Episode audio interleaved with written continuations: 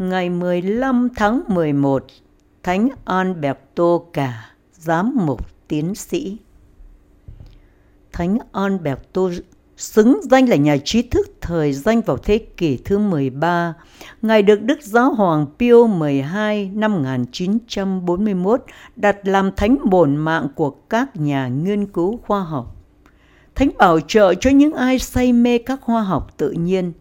Thánh Alberto là một người thuộc thế hệ đầu của dòng Đa Minh, được thành lập năm 1216. Ngài góp phần lớn trong những tiến triển quan trọng về trí thức trong thế kỷ 13.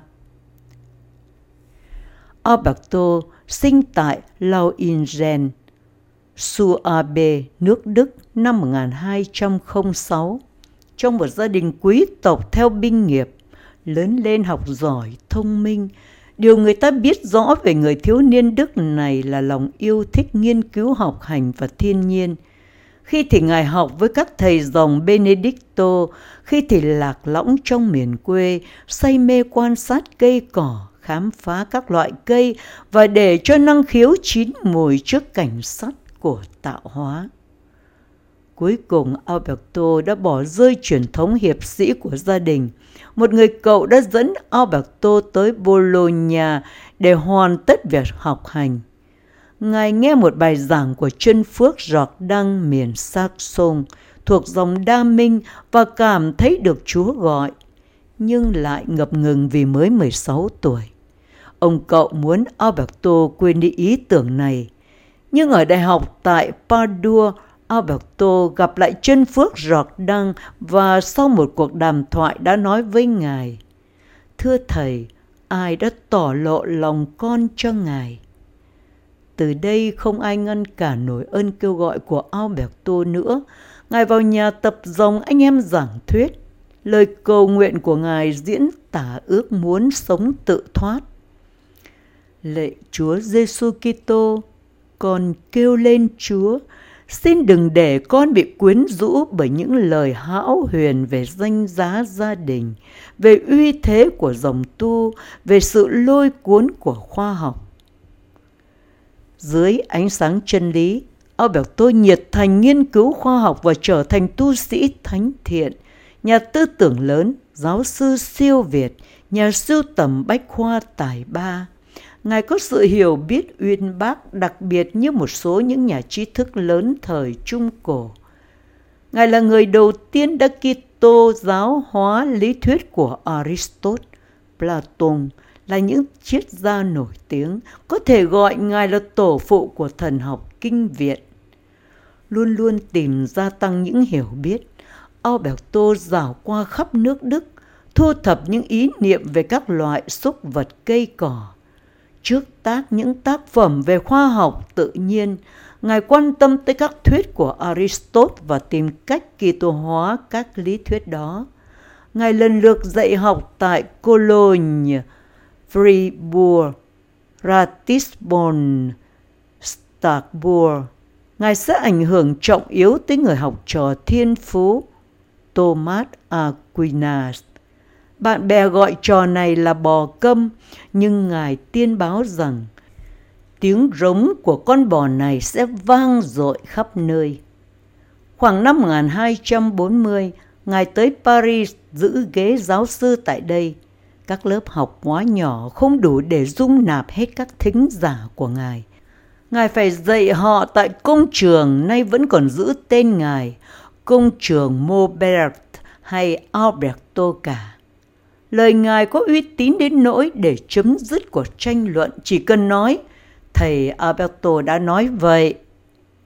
Tài năng Ngài lan rộng tại Đại học Paris, đại học danh tiếng nhất thế giới, Ngài trú ngụ tại nhà dòng Thánh Jacobe, viết nhiều tác phẩm về nhiều đề tài khác nhau, thần học, toán học, luân lý, chính trị, triết học, hình học, địa chấn học.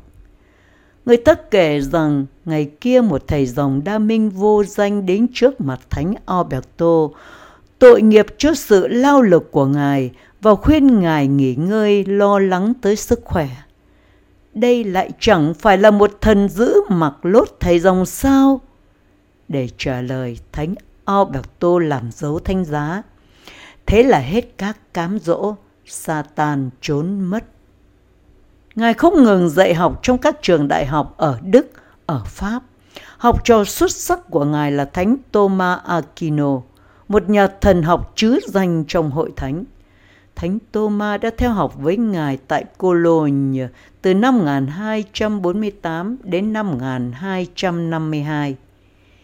Uy tín của thánh nhân ngày càng lan rộng, tài năng của Ngài ngày càng phát triển, đến nỗi để chấm dứt các cuộc tranh luận, người ta chỉ cần dựa vào lời. Thầy Alberto đã nói như thế, thì mọi người đều tuân phục, không ai còn dám tranh cãi gì nữa. Đúng thật, Thánh Nhân là một nhà trí thức lỗi lạc. Giáo huấn của Ngài thật cao siêu uyên bác. Các tác phẩm Ngài viết rất dồi dào tư tưởng thần học cũng như triết học. Chẳng hạn khi chú giải về tin mừng theo Thánh Luca nói về bí tích thánh thể, Ngài đã viết Các con hãy làm việc này mà nhớ đến ta. Trong câu này có hai điều đáng ghi nhận.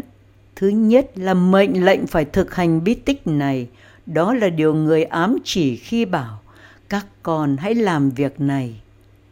Thứ đến, đây là việc kính nhớ cuộc ra đi chịu chết vì chúng ta. Năm 1254, Thánh nhân được chọn làm bề trên tỉnh dòng nước Đức.